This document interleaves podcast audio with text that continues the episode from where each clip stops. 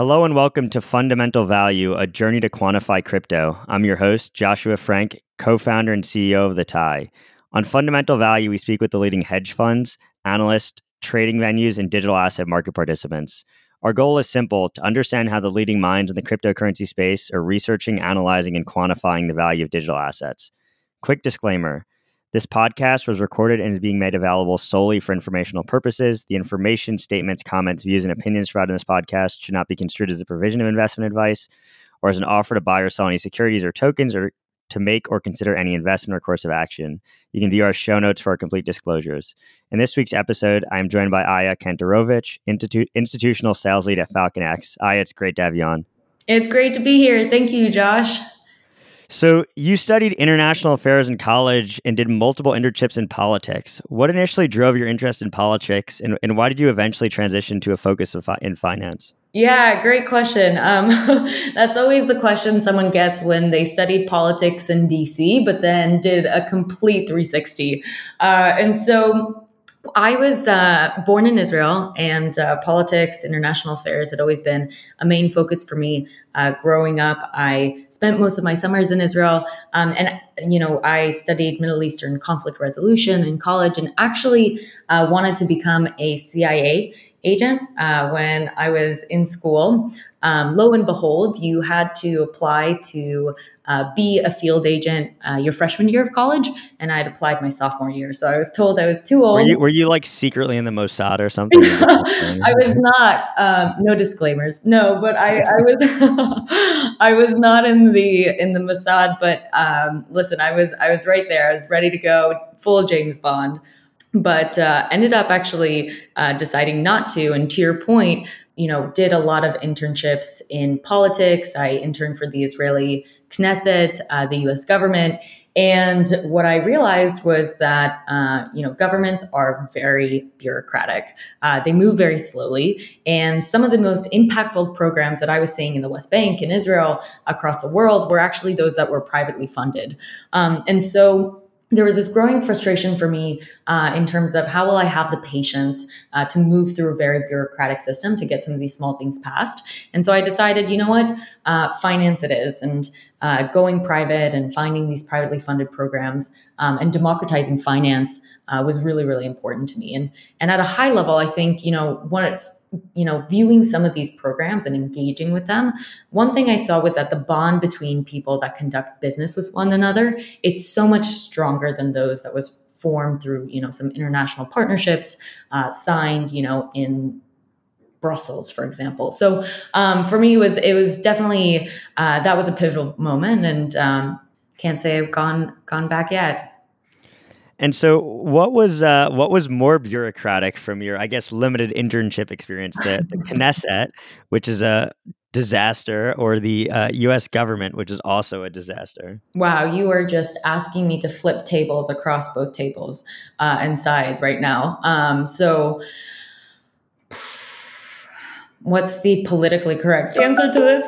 no politically correct. We don't do politically correct. you can answer.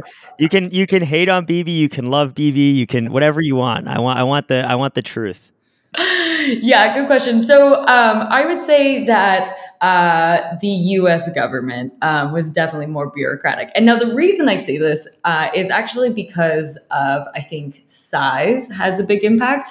Uh, you're really trying to get uh, many more people um, on to agree on things, and that inherently takes uh, more time and resources. and I guess it's better than Israel. You know, you have two sides versus two hundred sides. So. Um, right exactly um yeah it's uh it's there's it's an easier split in the middle that's for certain and uh yeah and i guess in israel as well it's not like anything changes uh, you know over the last you know decade plus. So what difference I guess we've had a dictatorship, but once that's done, we'll see. yeah, well, yeah, we'll see. Uh, so so what what did you do after college then, and, and before you uh, you entered the crypto space? Yeah, so right out of college, uh, I did what most uh, people in DC do when they uh, don't go into politics. I went into uh, consulting. And so I was a banking and capital markets consultant at Navigant. Uh, we worked with some of the largest banks on Wall Street. Um, and that was my my first initial job out of school. Uh, you know, having been uh, at consulting, I realized that that was also very bureaucratic um, and wanted to join a much smaller uh, startup where I could wear multiple hats. And so I uh, joined Tegus and was the first hire there. Uh, and what we were doing was outsourcing the buy side analysts at institutional hedge funds, uh, focused on TMT investments. Um, while I was there, I was able to scale an office and team in San Francisco, help them open an office in Chicago. Um, and so overall, really, really great uh, experience. And so, what was your first experience with crypto, and when did you decide to fully go down the uh, proverbial rabbit hole? Yeah, good question. Um, I think people might have a much cooler answer to this than I do. Uh, for me, it was really while I was at Navigant, an old boss of mine was explaining a situation in which uh, he's from Venezuela and had to buy a textbook for one of his cousins. Uh, and the website uh, was only taking local currency or Bitcoin. Um, and so he was like, okay, I'll try this out. Uh, purchased the textbook for his cousin, had it sent, and then never thought about it again. This was back in 2015. Um, during the 2017 boom into 2018, uh, you know, suddenly it was the talk of the town, um, and he had brought it up and mentioned the story to me as well. And so uh, after doing additional research, I think like most people in the crypto space, I was absolutely hooked, um, and you know, couldn't stop reading about it afterwards. Yeah, I mean that's actually a better story than mine. I mean my story is super boring. It was just like I was just bored at my job and started day trading crypto because they're you know the the just I was just looking at like you know when when you know when Bitcoin forked into Bitcoin and Bitcoin Cash and everything was going crazy and just so uh yeah. It's just Bitcoin uh, is going to fork again soon. Actually. Yeah, well, bit well, it was Bitcoin, and then Bitcoin and Bitcoin Cash, and then Bitcoin Cat, Bitcoin Cash and Bitcoin SV, and now it's me right. Bitcoin Cash and ABC. I think, right? yep. Yeah. how, how, do you guys even? De- well, let's let's go into that really quick. How do you guys even deal with all those forks? How do you deal with, you know, how do you how do you handle clients' funds? You know, if you're if you're holding those funds when a fork happens, I mean, does it does it go to the exchange level? Like, how does it actually work? Yeah, really, really good question. And so, because we're sitting as this like middle layer between us, the client, and on the other side, all these liquidity providers, it fully depends on you know what that fork looks like and what the liquidity is that we can then service. Um, so, for some of the forks uh, that we've seen, there was little to no volume uh, that went into the hard fork. Most of the assets stayed in the original um, version, and so there there haven't been issues to date. Um, but in this one, it's going to be kind of interesting to see how that. Uh, moves over for this upcoming Bitcoin Cash one. Um, we're excited, but so far it looks like there isn't going to be any outages for liquidity. Uh, so we're hoping it's a smooth transition, if any. And this is like mid-November or something when this correct? yeah, the fifteenth, if I'm not mistaken. I wonder how many times Roger Ver has to fork a coin for nobody to care. Like, like at this point, I still think people care, but I wonder how many more forks he has to have. Imagine if that was like a political campaign, and every time you tried to run, it wasn't working, and so you just forked yourself. It's just I don't I don't yeah. It's just look, I give him credit because his mission has always been the same. I fully give him credit. He wants Bitcoin to be used as a digital payment like mechanism. I mean, or or you know what whatever his version of Bitcoin is. So I give him credit. He's been consistent on that for the last you know ten years almost. But uh, yeah, it's uh, it's just it's so ridiculous to watch all this infighting and things, and it just right, right. I, like I haven't seen any assets really f- fork and have a positive impact. I don't know. Mm-hmm. I, I, don't know if you've if you have a different experience, but it never seems positive when anything forks. No, I completely agree. Um, you know, unless you want to consider Sushi Swap a fork of Uniswap, but you know that's that, there were problems with that one too. I mean, unless you want to consider Ethereum and Ethereum Classic, Ethereum being the fork and that being positive. But. Right, right. Yeah. No, I, I completely agree. I think typically the underlying reason of why it's being forked isn't large enough for you to create a, an entire new ecosystem on its own. Um, but yeah, we, we haven't seen yet uh, a time in which that happened successfully. Uh, but that doesn't mean it won't happen, right? So keep an eye on your forks. So yeah, kind of going back to your story a little bit, you know, so you uh, you know, we're following crypto during the tw- during the 2017 boom, and then you decided to join Pantera Capital. So, what was the reason for joining Pantera, and, and what were your day to day responsibilities like as an associate?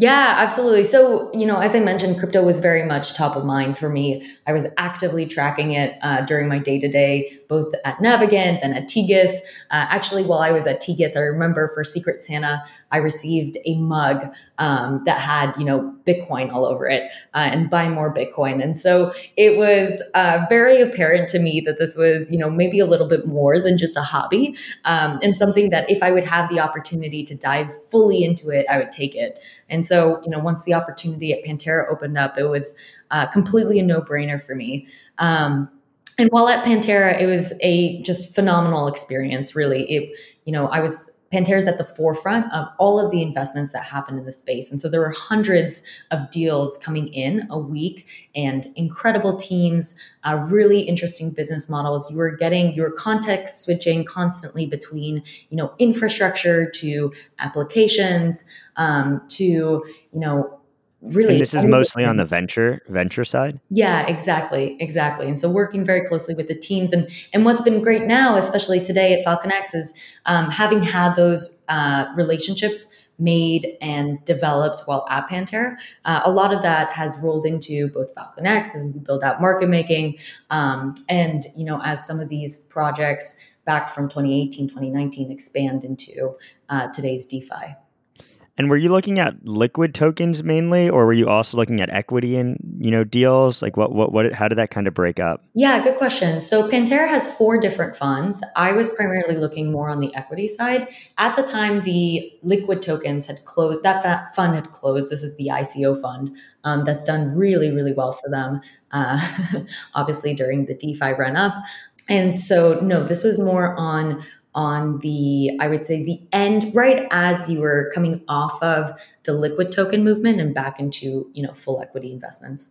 And so, why did you decide to leave, uh, you know, the fund world, um, and you know, you know, the kind of the world of, of being an associate and looking at, you know, deals to, to join a company like Fal- X? And what what what initially attracted you to the company? Yeah, absolutely. So um, I have this obsession with being super scrappy. Uh, and luckily, everyone at FalconX just has this immense hunger that was um, just addicting, you know, when I when I first met the team. Uh, and so we were actually at Pantera doing due diligence on uh, Tagomi, which we invested in, and that was a direct competitor to FalconX at the time. So that's how I initially met the company, met the team, and just absolutely loved the drive that everyone had. Everyone at FalconX is incredibly passionate about crypto, about what they're doing, about the real value that the team can create for the industry. And I think um, that was definitely what I wanted to be a part of. Uh, and so for me, you know, in addition to that level of drive, um, it was, you know, getting back on the ground, building, growing, operating. Uh, one thing that I always joke about um, coming from like, you know, the fun side to the operating side is uh, it all depends on your feedback loops and your feedback cycle. Uh, so if you're someone that is comfortable with, you know, putting in a check, doing in all this due diligence, putting in a check and waiting five years to see the result of that, that's completely fine. But if you're someone who needs immediate feedback cycles, you know, you do something wrong, you know immediately uh, that it's not working, then operating is probably more your cup of tea. And what do you miss most about the investing side of things? Yeah, so I definitely miss the exposure uh, and just having to learn uh, all these new and different ways that crypto and blockchain was applying the technology into real world problems. Uh, and so that's, you know, now I'm very much, you know, you were joking earlier, you were day trading crypto. Now I'm very much in my niche trading bubble. Um, but before, you know, I, I, definitely missed having that exposure to more of the infrastructure side, the security side, um, the art side, gaming, um, and so on. And so, what is FalconX? I know you mentioned that FalconX at, at the time was a you know a competitor of Tagomi. But what makes FalconX different from you know other trading venues, including you know, I guess the remnants of Tagomi at at Coinbase, if if that's still kind of separate, uh, but also you know other prime brokerages like uh, a Bequant or smart order routing companies mm-hmm. like uh, uh, Floating Point Group or or exchanges or OTC desks. Like what what makes FalconX different? Yeah, really good question. Uh, so FalconX is a digital asset trading platform, and and what it is, it sits on top of uh, numerous different liquidity providers, so upwards of 20 plus, and it combines lit pools and dark pools. And what I mean by that is on the lit pool side, you have exchanges, uh, clear order books, and then on the dark pool side, you have OTC desks, miners, very unique liquidity providers um, that we've been able uh, to find and source liquidity from. And so FalconX, we trade as principal. We don't take any risk. Uh, and so uh, immediately after executing a trade, we'll go ahead and hedge that trade off. I think what we do really, really well um, is one on the data side. Uh, one thing that you know I think the industry struggles with as a whole is the cleanliness of the data that's coming in and out. And so you know there's a is lot. Is this in terms data. of market data? Exactly. And you are probably the best person to speak to about this. Um, but, you know, as it relates to like what pricing is real versus not, if I execute right. on this price, is it actually going to be there for a client? Um, and so. And so, how are you estimating things like slippage? Mm-hmm, yeah, good question. So, at any given point in time when a client is pulling a price we're pulling you know thousands of prices on the back end and so um, there's you know, very very specific uh, I would say, pinpoints in which we look at um, on the slippage parameter. So let's say the market moves like 20%. Obviously, like any trading uh, service provider, you'll probably widen out in order to be able to support that price. Um, and in even taking a step back, what we do is we offer point in time execution. And so when you say slippage, it's really, you know, like if I uh, confirm that this price is going to exist, right? Exactly. On it, right? It's going to be there um, in your history page and when you settle. And so, obviously, widening out is um, something that most people will see happen uh, during high volatility. Um, the other is just as it relates to the amount of liquidity providers that we sit on top of. And so, therefore, the order book is much deeper and there is more depth across all these players that allows us uh, to guarantee those prices even when you know market moves significantly that much. Um, and so there's a lot of things that we do in taylor in terms of do you prefer seeing best price or do you prefer you know uh, having a guaranteed price? Um, and that depends on you know how much wider or tighter your your price will be. Right. That makes sense. And so First, I mean, I'll, i guess I'll separate these out. First is is how many assets do you actually trade, and, and where do you see you know the demand among institutions? You know, is it twenty assets deep? Is it fifty assets deep? Is hundred? Does it does it change? Does it kind of ebb and flow with market conditions? Yeah, that that is a great great question. So we uh, we trade, I would say, anywhere between forty to sixty different uh, cryptocurrencies, and it just depends on you know your jurisdiction. Um, all of the assets that we trade, we don't touch securities. Uh, they all have to go through a compliance review for us. Uh, I would say, you know, as it relates to the large mass uh, of traders or just any institution trying to get involved in the space, it's going to be uh, top five.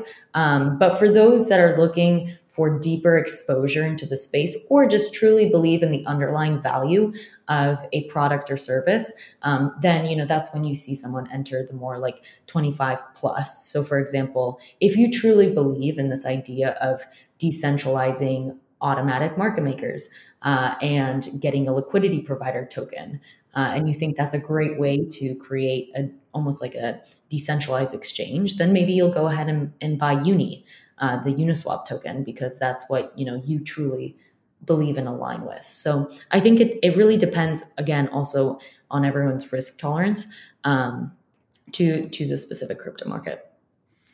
And so you mentioned early uh, earlier that you know depending on uh, geographic regions, you can trade different coins. I'd love if you could kind of dive into that a little bit. And also, you mentioned not offering securities, and I'm wondering what you would view as a security because I think that that's that view is different. Like I, I know one trading venue, for example, which is pretty big, won't list Binance Coin in the US because they think BNB potentially could be a security. So are there assets that you, you would trade in the US or not in the US and other other regions and, and kind of why? And you know, how do you determine or how does your compliance team determine, you know, what is a security? Yeah, that's a really good question. So, to your point, BNB is actually one that we do not service.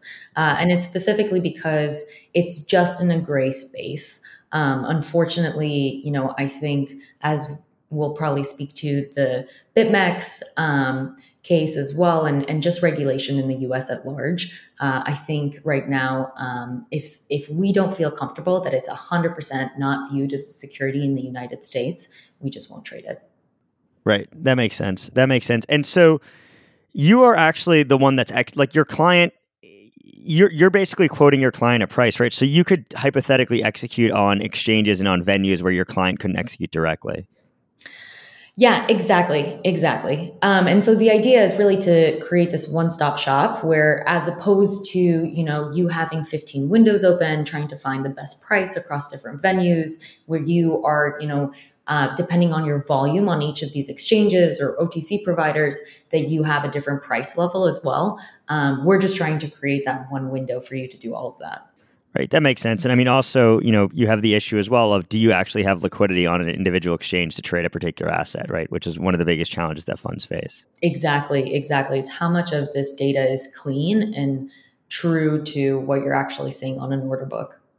Right, but but I, I, what I, what I was trying to get at is like, for example, let's say you want to trade Uni. Well, you only have an account on exchange A, B, and C, and and Uni's on exchange D, right? You can't execute it, or you have five million on exchange A and B, and none on C, and Uni's only on C, and then you have to move funds around, right? Which I think is a challenge for a lot of funds. Yeah, I love this topic. This is uh, just you know the the major issue of lack of capital efficiency um, that we're hopefully going to be able to create at Falcon. We see it at Falcon X, um, but yeah, hundred percent. It's the inability, if especially since most of these, to your point, are on exchanges and you have to pre-fund an account. If you don't already have assets sitting in that account um, and it's not offered, uh, then to your point, it, it becomes difficult. But yeah, exactly. That's that's hundred percent what we're here to do. And so, how do you guys deal with you know kind of the risk aspect then, right? Of of having to physically have capital on exchanges to execute on behalf of clients. How do you how do you mitigate your risk? Um, and and how do you how do you kind of deal with that, right? You know, because I mean, you know, look, KuCoin is probably not an exchange that you had funds on, but mm-hmm. you know KuCoin just got hacked, right? And and you know how would something like that affect your business? For example, if you guys had you know five million dollars or twenty million dollars sitting on Coinbase at a given point in time, and, and they they happen to get compromised. Yeah, that's a really great question. So because of our, I would say on our board, we have very traditional uh, VC funds, and therefore, um, due to that and our compliance policy, we actually don't leave client funds on exchange. Uh, and so, therefore, never at that risk, which, um, to your point during the KuCoin hack, and, and just I think at large, uh, the overall risk of what is counterparty risk uh, when you're trading with FalconX? Um, these are questions that we get asked constantly um, because of the extra uh, step that our board makes us take. We don't do so. But would you ever have your own funds on those exchanges? Like, how does it? How do you actually execute on an exchange if there's if there's no? Are you just moving funds on for a trade and then moving them off, kind of thing? Exactly. Mm-hmm. Okay, that makes sense. And so you've been, you know, you've been in the space for quite a while now, and and so I'm wondering how you've seen the market evolve since you first joined Pantera, uh, and, and more specifically, what was the trading landscape like back then versus what it's like today? Uh, you know, you pointed out to me uh, a, recent piece from Arjun Balaji um, on you know crypto market structure 3.0, and I'd, I'd love to hear your thoughts on that research. Yeah, yeah, good question. So I'll break it down into trading, and then I'd love to also touch on the settlement aspect, which I think is very big. Um, so taking a step back, you know, when I joined Pantera, we were just uh, moving from this point in which uh, you know, when you wanted to buy crypto back in 2017, the way to do so was on exchange. Um, you had to pre-fund an account. There were exchanges popping up everywhere, uh, providing liquidity, and um, you would see multiple across different geographies. As I was joining Pantera, you know, you were starting to see a lot of M&A activity. And so you would see a large exchange pop up in every single geography that was gobbling up the other smaller exchanges.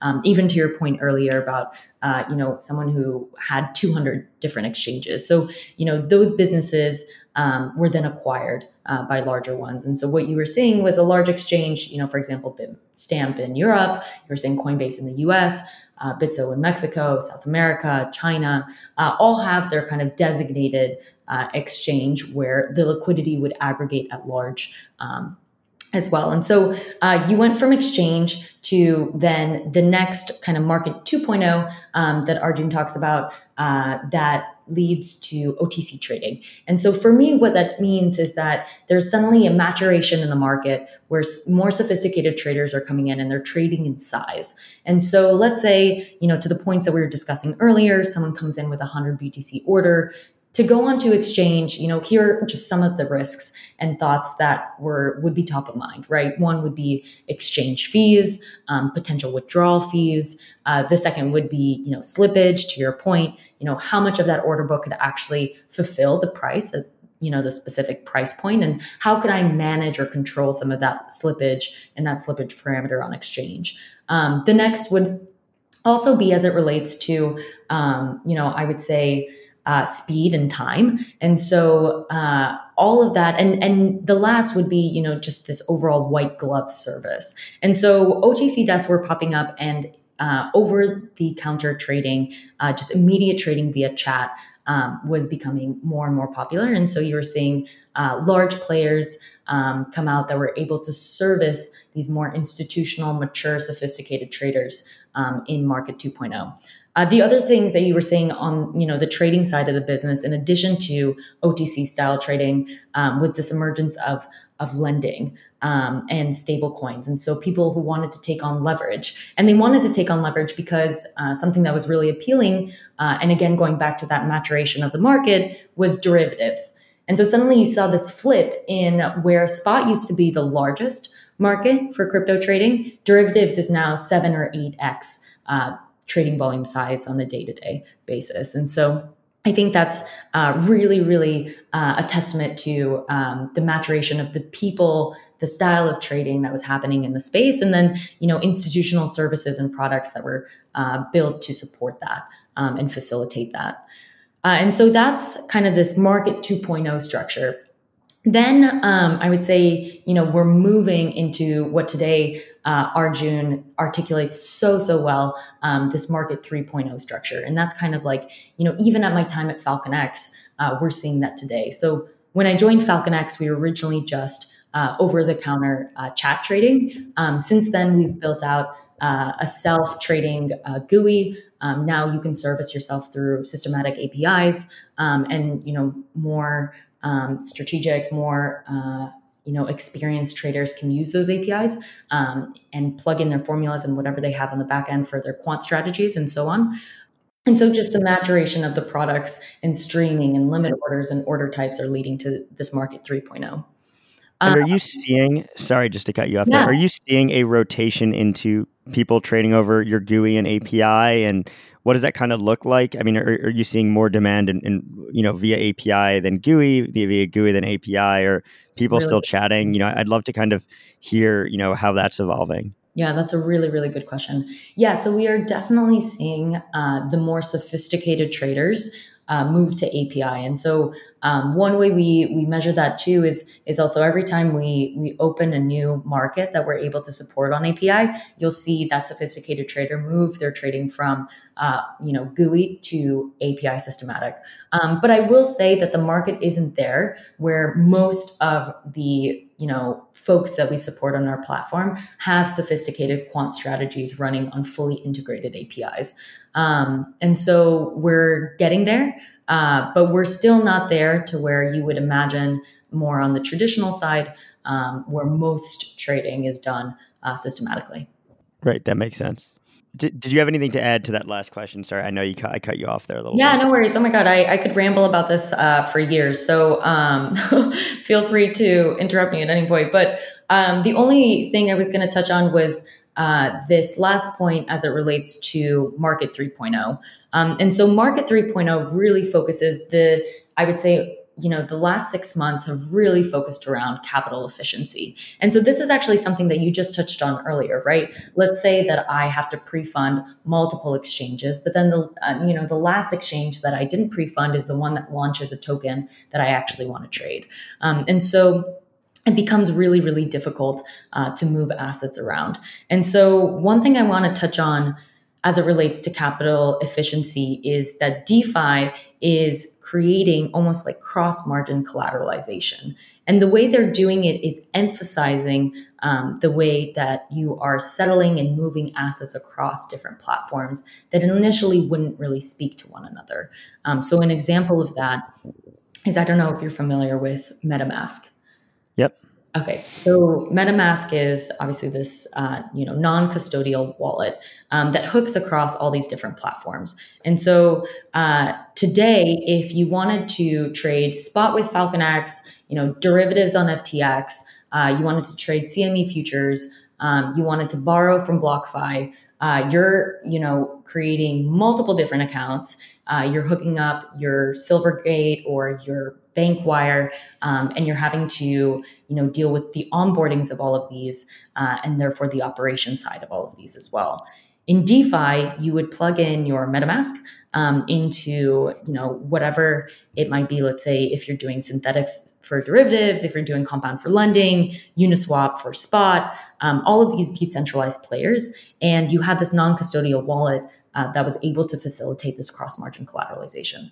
And so it uh, really created this efficiency that allowed people to access uh, more credit uh, that was decentralized, uh, more spot um, that's decentralized, uh, and you know really interesting um, order types such as uh, synthetics and derivatives that are also decentralized. And so, how does that how does that impact you? Um, mm-hmm. How does it impact FalconX in your business? Because I have to imagine it's not like it's not like a huge amount of a number of your clients are now just leaving and only trading on dexes right i mean there's one there's a tremendous amount of risk there mm-hmm. um, but also you know these things are not necessarily as, as liquid i mean though we have seen uniswap volume you know incredibly high in the past like like what is the actual day-to-day impact on on FalconX and, and, and I guess trading venues more broadly that are that are centralized? Yeah, that's a really, really good question. So, you know, on the Uniswap side, I believe today was the first time that a single Uniswap pool had uh, 24 hour volume over a billion dollars. Uh, and it was the ETH USDT pool. Um, so it wasn't even, you know, an altcoin specifically, it was uh, ETH USDT Tether, um, a stablecoin. And so wasn't wasn't part of that ha- had to do with the the harvest hack though, and just trying. Yeah, to... definitely. I mean, it's definitely all completely tied uh, to DeFi, but I I agree. I still think it's it's very interesting that you know folks are using decentralized platforms like Uniswap as opposed to you know getting that from exchanges and then moving it into the DeFi protocols. Um, and I think a lot of the reason there is again because of MetaMask and this just immediate ease of use uh, through kind of this one settlement layer. But back to your point as it relates to kind of what's the impact on FalconX. Uh, so I almost think that we're diving into the question of like CeFi versus DeFi and can you have one versus the other? And is DeFi going to unroot us all? Um, and I actually think that the two marry each other very, very well. Uh, and the reason I think that is you know a lot of first off on the on the defi side it's actually a lot of the activity that we've been seeing is is primarily on the retail side. Uh, and so it is um, not very large institutions that we tend to service uh, as well. And so the question that we keep get asking actually through this entire defi wave is hey i'm not comfortable um, with uh, you know this really large slippage um, on Uniswap, or I'm not comfortable with the Ethereum gas fees I have to pay in order to make this execution go through. I'm not comfortable because you know suddenly there's congestion on the blockchain, and I don't even know if my transaction or settlement happened. Or you know I want to uh, understand liquidity provisioning, but I'm not sure I understand impermanent loss. Um, and so on the larger institutional trader side, I think there's definitely still a place in which um, you know, centralized CeFi uh, has a role, a very significant role. Um, and what we were able to do on the DeFi side is match a lot of these uh, tokens with natural buyers and sellers. And so you would get rid of uh, this kind of intermediary um, of you know the potential slippage and Ethereum gas fees uh, that a lot of people were facing when they were executing on on Uniswap. And I, I wondered. I know we were going to hit on this later, what happens? Well, let's let's hit on this now. Actually, so what is what does the BitMEX CFTC rolling mean for for DeFi?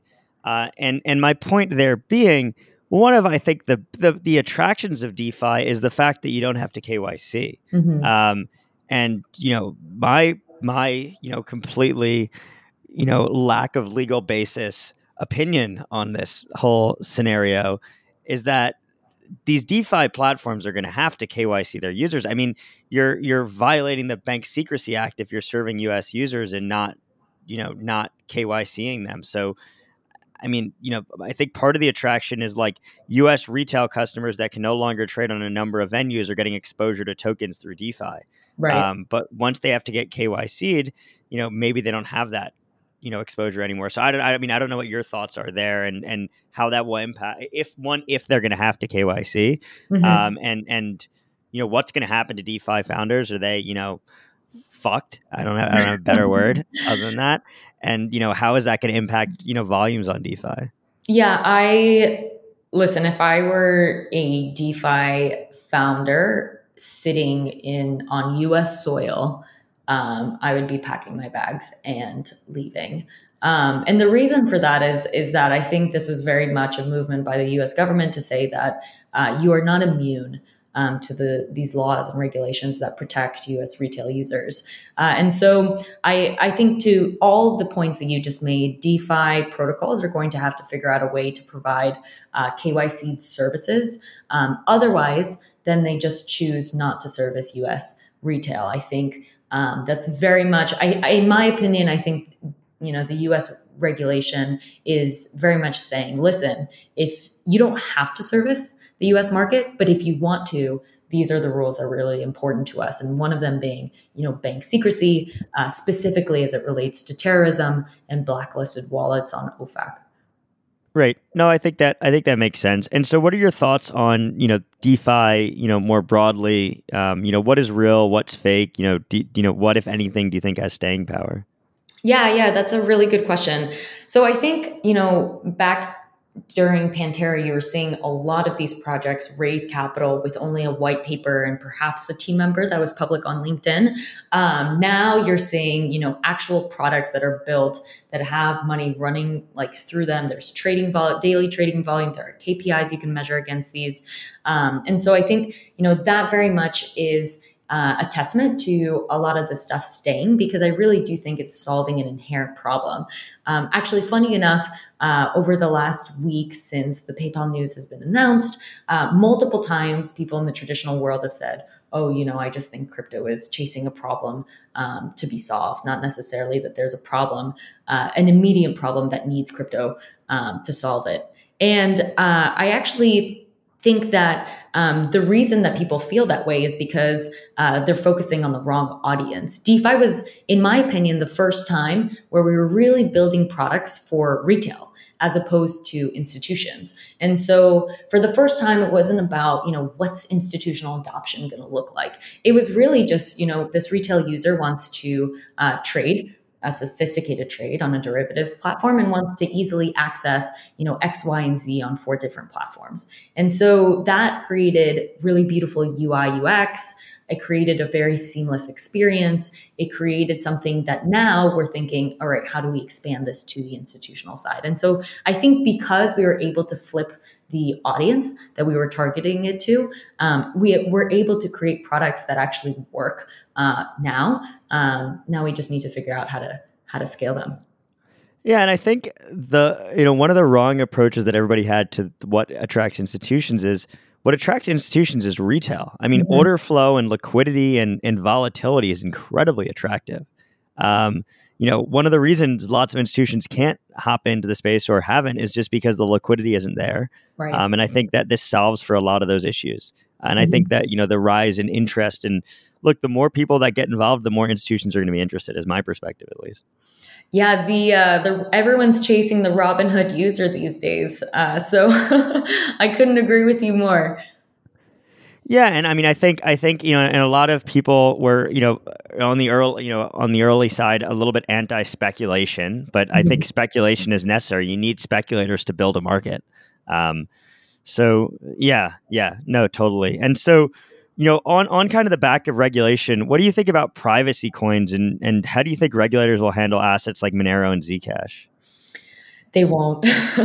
I really just, uh, you know, I think the DOJ just published, uh, I believe it was 86 pages on kind of um, best uh, rules to comply by and you know really was a, a transparent way for uh, folks in the industry to know you know what's important to the doj what are they really focused on and looking out for and one of them was encryption.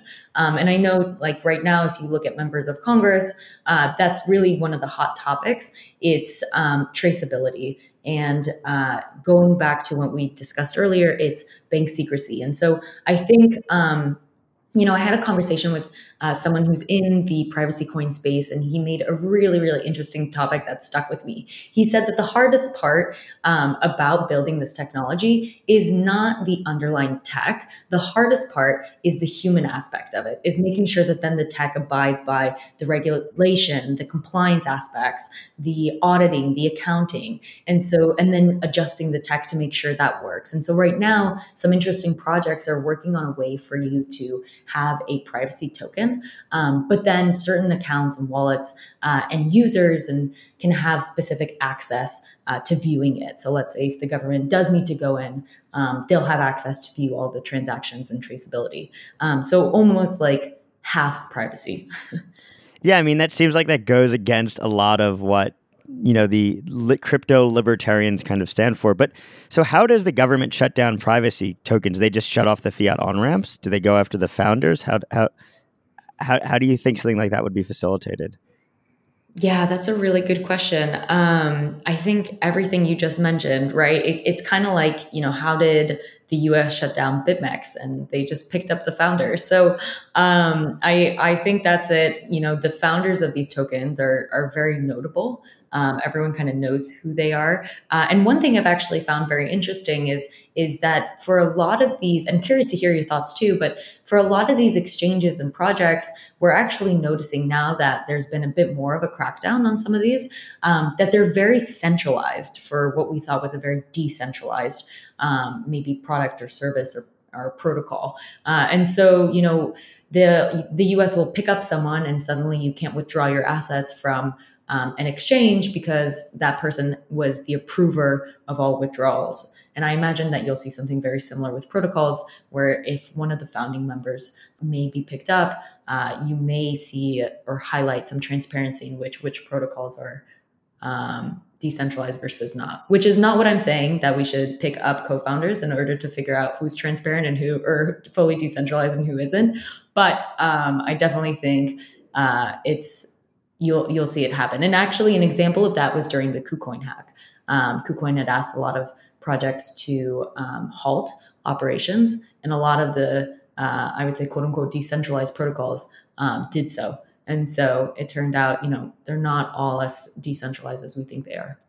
No, I mean, I, I, the one thing that I like to say is that this market isn't decentralized; it's disorganized, uh, is what it kind yeah. of what it kind of feels like to me. But I, it's funny. You go on websites like you go on Tron's website; they talk about this decentralized, decentralized, decentralized. Before they even show Tron's LinkedIn, Twitter, Facebook, etc., Justin Sun's is shown. Like, how can you claim to be decentralized and then you put?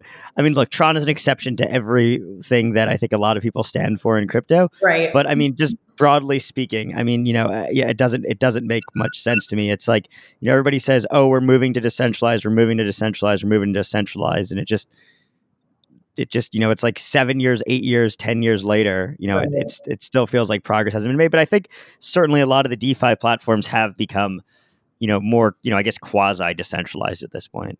Yeah yeah exactly. And you know one thing i think is very funny is uh, in crypto we love labels. We really do. Um, and so we'll toss blockchain on everything. We'll toss decentralized on everything um, I don't understand why though. I feel like we're just trying to confuse people. like with all this DeFi yeah. stuff, you know, like I have people on my team who have been in crypto full time for multiple years who will go on a website for like, you know, like I, I know somebody on my team went on Curve's website the other day and was like, I don't understand a single word that I just read. like I don't understand how we're going to attract the masses if we can't if people in our industry don't understand what's going on. It's like every day we come up like, you know, you know, Grin comes out and it's Mimble Wimble, like yeah. privacy. Like, yeah. like how are we going to attract people if that's our marketing, right? You know, I think, yeah. you know, I, I brought on, I just brought on uh, Samantha Bohbot, who I know you know from DCG, and she was talking about it, and she's like, look, like the marketing that we need to have is like, you know, look, it's, you know, we don't want to say it, but just tell people Bitcoin is a digital cash, right? right? And it can be like, like I think we just need to simplify a lot of what we're saying because I think we're just confusing people. Absolutely. And one thing I'll say to this is having worked with a lot of these projects is that we underestimate the ability for people to sell themselves and market themselves uh, the way perhaps you and I might be able to. And so, you know, most of the people working in this space are engineers, they're computer scientists, they're, you know, highly, highly uh, structured data analysts, um, maybe not so much on the marketing side. And so what might, what might come natural to you and me, where you know Mimble Wimble is perhaps not the great uh, way terminology to use um, if you're trying to describe you know privacy. Um, might not be as uh, clear. I still don't know what it means, by the way. Still have zero clue but yeah, no, I totally agree. I mean, it's even, even, even what with what we do, right? Like originally, you know, we were going out. Look, we have AI and we use machine learning and natural language processing, and those words sound fancy to people, but people don't know what they mean. Right. And at the end of the day, I think if we're trying to sell something as an industry, instead of selling, you know, these fancy words, we should start selling what it does for somebody and, and why it's helpful. And I think that's one of the biggest challenges we've had. Yeah, absolutely. And that goes back, you know, I think very, very well articulated to the point of, you know, I don't think all of crypto and Bitcoin and blockchain um, projects are chasing problems. I think when we're able to market uh, specifically the um, the issues that we're solving, then it becomes much more apparent. Yeah, I, and I think it's moving from speculation to utility right? Mm-hmm. and i think i think that certainly there has has been some level of utility that has been built. Like i think the bitcoin as a digital gold narrative makes sense. I think there's utility there right? And i think you know ethereum being able to have you know smart contracts built on top of it you know whether or not there was any utility that a few years ago it seems like there is now with you know defi and all the stable coins being issued and things like that. But yeah i think i think those those kinds of things need to need to be highlighted uh, you know a lot more than they are today. Mm-hmm, mm-hmm. Yeah, I completely agree. We need a we need a PR firm for the entire industry. we do. I think DCG has done a decent job at it, um, and you know, I think I think they're they're trying to do a job at it, and I think Coinbase has, and you know, I think there's lots of. Uh, you know, DCG just bought, and I'm blanking on the name. I don't, I don't know if you you'll know that that exchange that they just bought in Europe um, which has done a lot of work on just simplifying the whole crypto narrative. And I think like, you know, even like an eToro oh, has done that pretty well. Mm-hmm. Luno, exactly, exactly. I think that's incredibly important. But mm-hmm. kind of hopping back, I know we've gone back and forth a little bit. You know, we kind of went on a tangent there with DeFi, but back into trading. So uh, has the market become more competitive um, since you, you know, first joined FalconX, but uh, maybe even when you're at Pantera, and you know, has that TAM actually grown? Mm-hmm. Um, and and you know, let's start with there, and then I'll kind of tag tag on a second half of that question. Yeah, yeah, absolutely. So a hundred percent, I think the market has um, become more competitive. You're seeing more and more players in the space, you know, trying to solve best execution, uh, trying to solve um, trading, trying to solve like you know, uh, one stop shop for all things trading in crypto. Um, and one thing I want to say about this is uh, that's great. That's a great problem to have. It means that when there is more competition, uh, it means we're moving faster and quicker to, you know, potentially what I hope is the better product for the end user. Um, and so to that point, uh, it also means that there's demand, uh, right? Because um, while we all, most of us are venture backed, um, I think a lot of that comes from you know the analysis and due diligence uh, that we're seeing demand for each of these players, and there's a piece of the pie for all of us. Um, however, I do think we'll see very similarly to what we saw with exchanges, um, more M and A activity, and, and similarly to what you saw with Coinbase and Tagomi. And so, how does institutional trading grow even further? And where do you think that new demand comes from? You know people like to say institutions but that's a really broad term. Like you know that could mean you know that can mean a pension but that could also just mean you know a little family office right? So where do you think this next wave of institutional demand comes from? Right. You know if it's coming.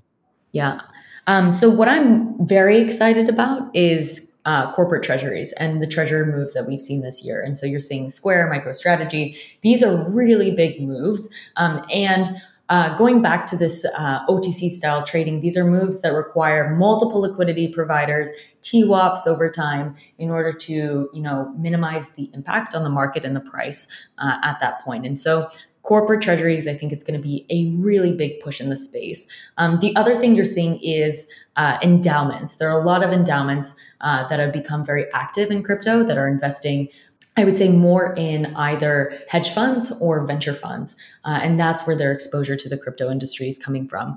Um, on the pension fund IRAs, I think what we're going to see is that people want more structured products. Um, so whether it is Grayscale's Bitcoin Trust, uh, I, I don't think that these are the folks that are going to be using, for example, FalconX to actively trade throughout the day. These are folks that want to allocate capital um, to a trusted counterparty, and then you know after quarter over quarter, uh, analyze the returns on that investment. And then lastly, I think, you know, as it relates to family offices and hedge funds who are much more active uh, in the space, um, maybe the, you know, I would say middle um, of, you know, the the pension funds, the IRAs on one side, the hedge funds in the middle, and then the liquidity providers on the other. They're going to be the ones that are most active, I think, uh, with platforms like FalconX, um, as well as others in the space. And so, what are the next steps for FalconX? You, you you mentioned when you were originally you know doing due diligence on Tagomi that FalconX was a competitor, which was more like prime brokerage, right? An additional you know you know all, you know Tagomi at least was trying to offer a lot of additional prime services. So is that something that's kind of still on the roadmap for FalconX? And, and where do you think the company looks like, you know, five years from now? Yeah, that's a really good question. I wish I knew where crypto looked like uh, five years from now, but right, sorry, um, five days from now. yeah, five years in crypto is a really. Let's go. Let's go. Let's yeah. go two, two, years from now. Let's go two years from now. Um, no, I hear you. I hear you. I so you know one thing that I really applaud the leadership at FalconX for is this undying um, want to create uh, this connecting tissue for seamless price discovery uh, and liquidity in the space. And that can mean very different things. And so, whether, you know, if it's a DeFi wave that we find a way to do so uh, in a KYC regulated way, access liquidity to those markets and provide it to our institutional clients, then that's what we're going to do. Whether it's going to be, you know, perhaps on the market making side with being able to support um, protocols on one side of the business, then perhaps that's what we're going to do as well. But it always boils down to providing liquidity liquidity and building out the seamless accessibility to that liquidity as the industry matures. And um, I think you know, as as everyone has seen in the space, a rising boat uh, or rising tide lifts all boats. And so, um, hopefully, as we continue to see more adoption and more folks coming into the space, uh, they'll all need some level of liquidity that we can service them with.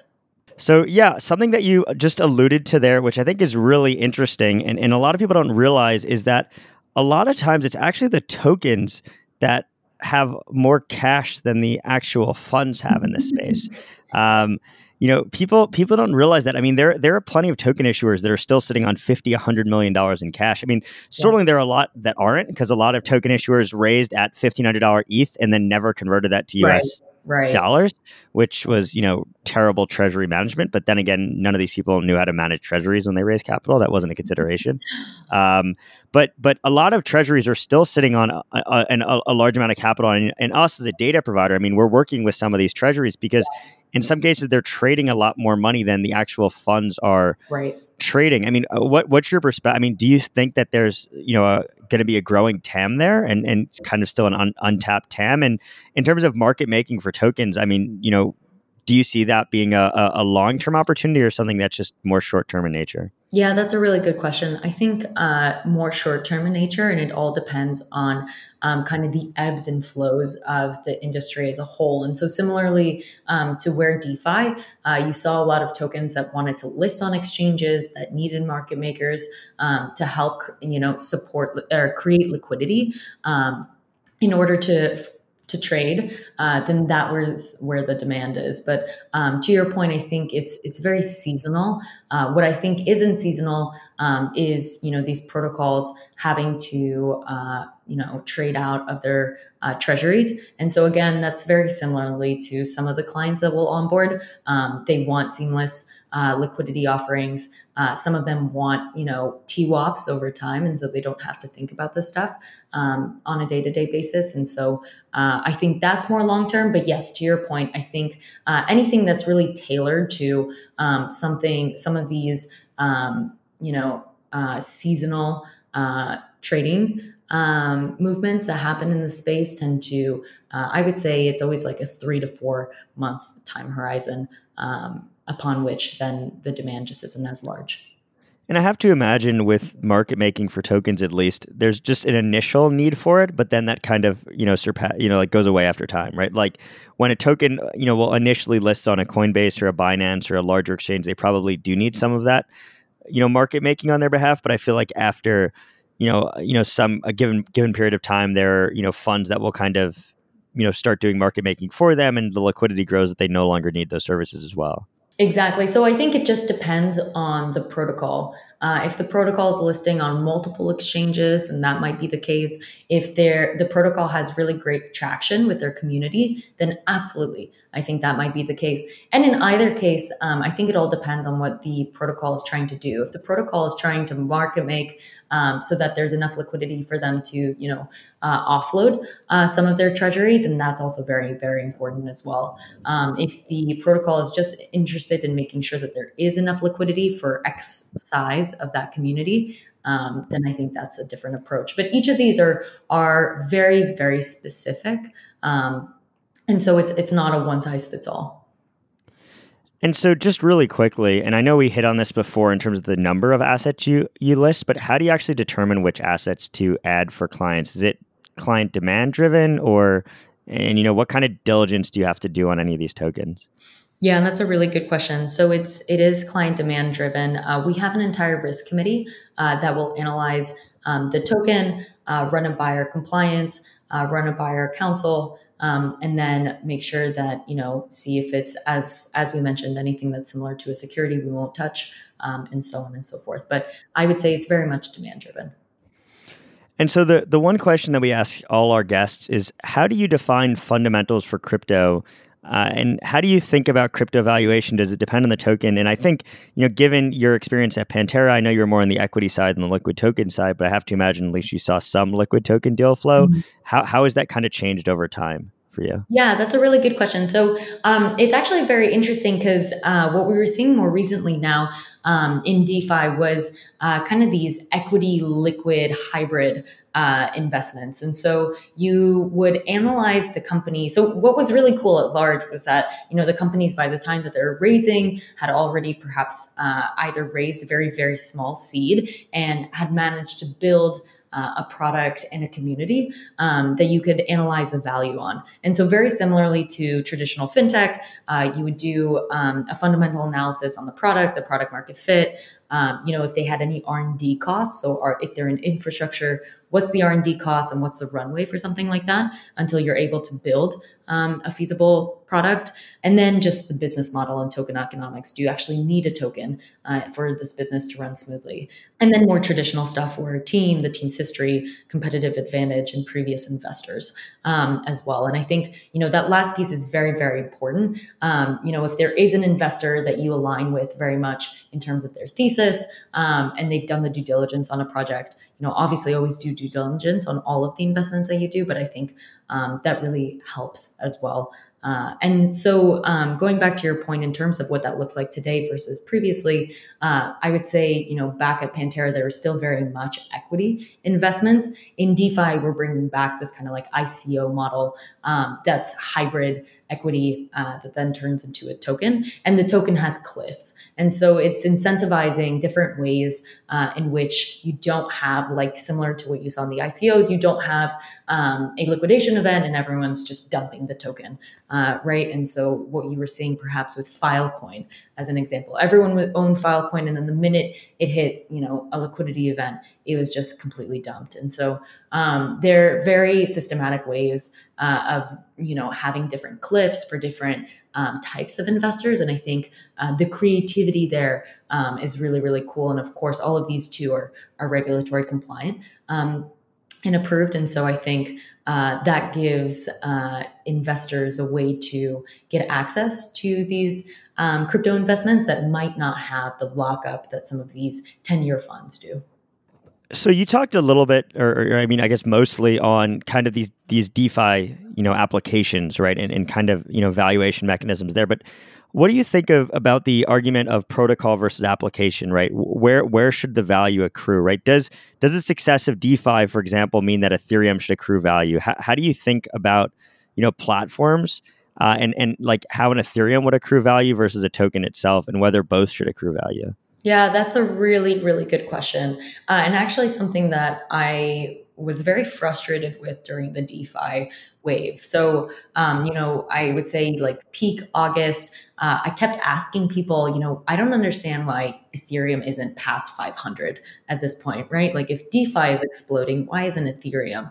Uh, since it's all built on it and it's really, you're paying Ethereum gas fees. You have to, you know, move money into Ethereum ETH first um, before you can move it into these DeFi tokens. And I think we don't know yet. And the reason being is that we haven't had immense new capital enter the space to which, uh, you know, that, that can be challenged, that thesis hypothesis um, can be challenged. And what I mean by that is the reason that Ethereum price didn't pop uh, was because people were moving assets between different applications, um, and that perhaps the applications didn't have as much value as we thought they they did, uh, and therefore there was no huge amounts of new wealth entering the space. And well, so, I think something to to take into consideration as well is during the ICO boom. I mean, most of the reason that ETH popped, if we're being honest, is because people had to buy ETH to get into ICOs. Whereas here mm-hmm. you're saying money is, you know, flowing between these different applications. Well, with these ICOs, people were needing to buy and buy and buy and buy and buy ETH just to get into these new offerings, which I think may have been part of the reason as well. Yeah, 100%. But, uh, you know, while to your point, there were other on and off ramps into DeFi, for example, stablecoins, I think at large, you still had to pay ETH gas fees and have ETH uh, sitting in your wallet in order to make sure that transactions right. happened. And so um, I think, you know, I wish we would have had an event where um, we could have really challenged that question. I don't know yet. Um, and so I think uh, we shall see once we have an application that actually has like real adoption uh, to where new capital is being allocated to it. Yeah, no, I think that makes sense. And, uh, you know, part of me kind of looks at ETH as like this is a terrible example, but kind of to me it's like the S&P 500 in a way, right? Or it should be.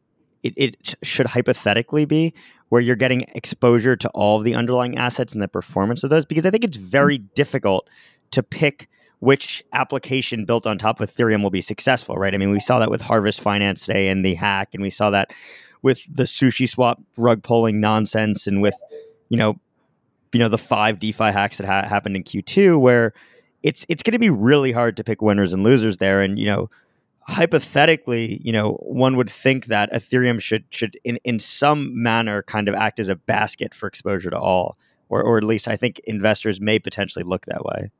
Yeah, that's a that is a very interesting thesis, and I completely agree with you. I think to the extent that there are applications that have mass adoption on Ethereum, um, then that will happen. But if it's not Ethereum, it may be a different uh, underlying protocol because Ethereum can't handle uh, that level yep. of uh, adoption to date. Even in you know during DeFi, it was incredibly frustrating um, to one pay a hundred. I mean, we saw that with CryptoKitties already, yeah, right? You know, even before and DeFi, and it wasn't even solved. It hasn't been solved exactly. Um, but I mean, on the other side, you have DeFi projects like Balancer who are becoming asset managers uh, and you know balancing different pools based on let's say five or six or ten um, that you feel very strongly about. So uh, it's hard because um, on one side i very much agree with you that that was at least what i was hoping to see um, and didn't see uh, the last six months but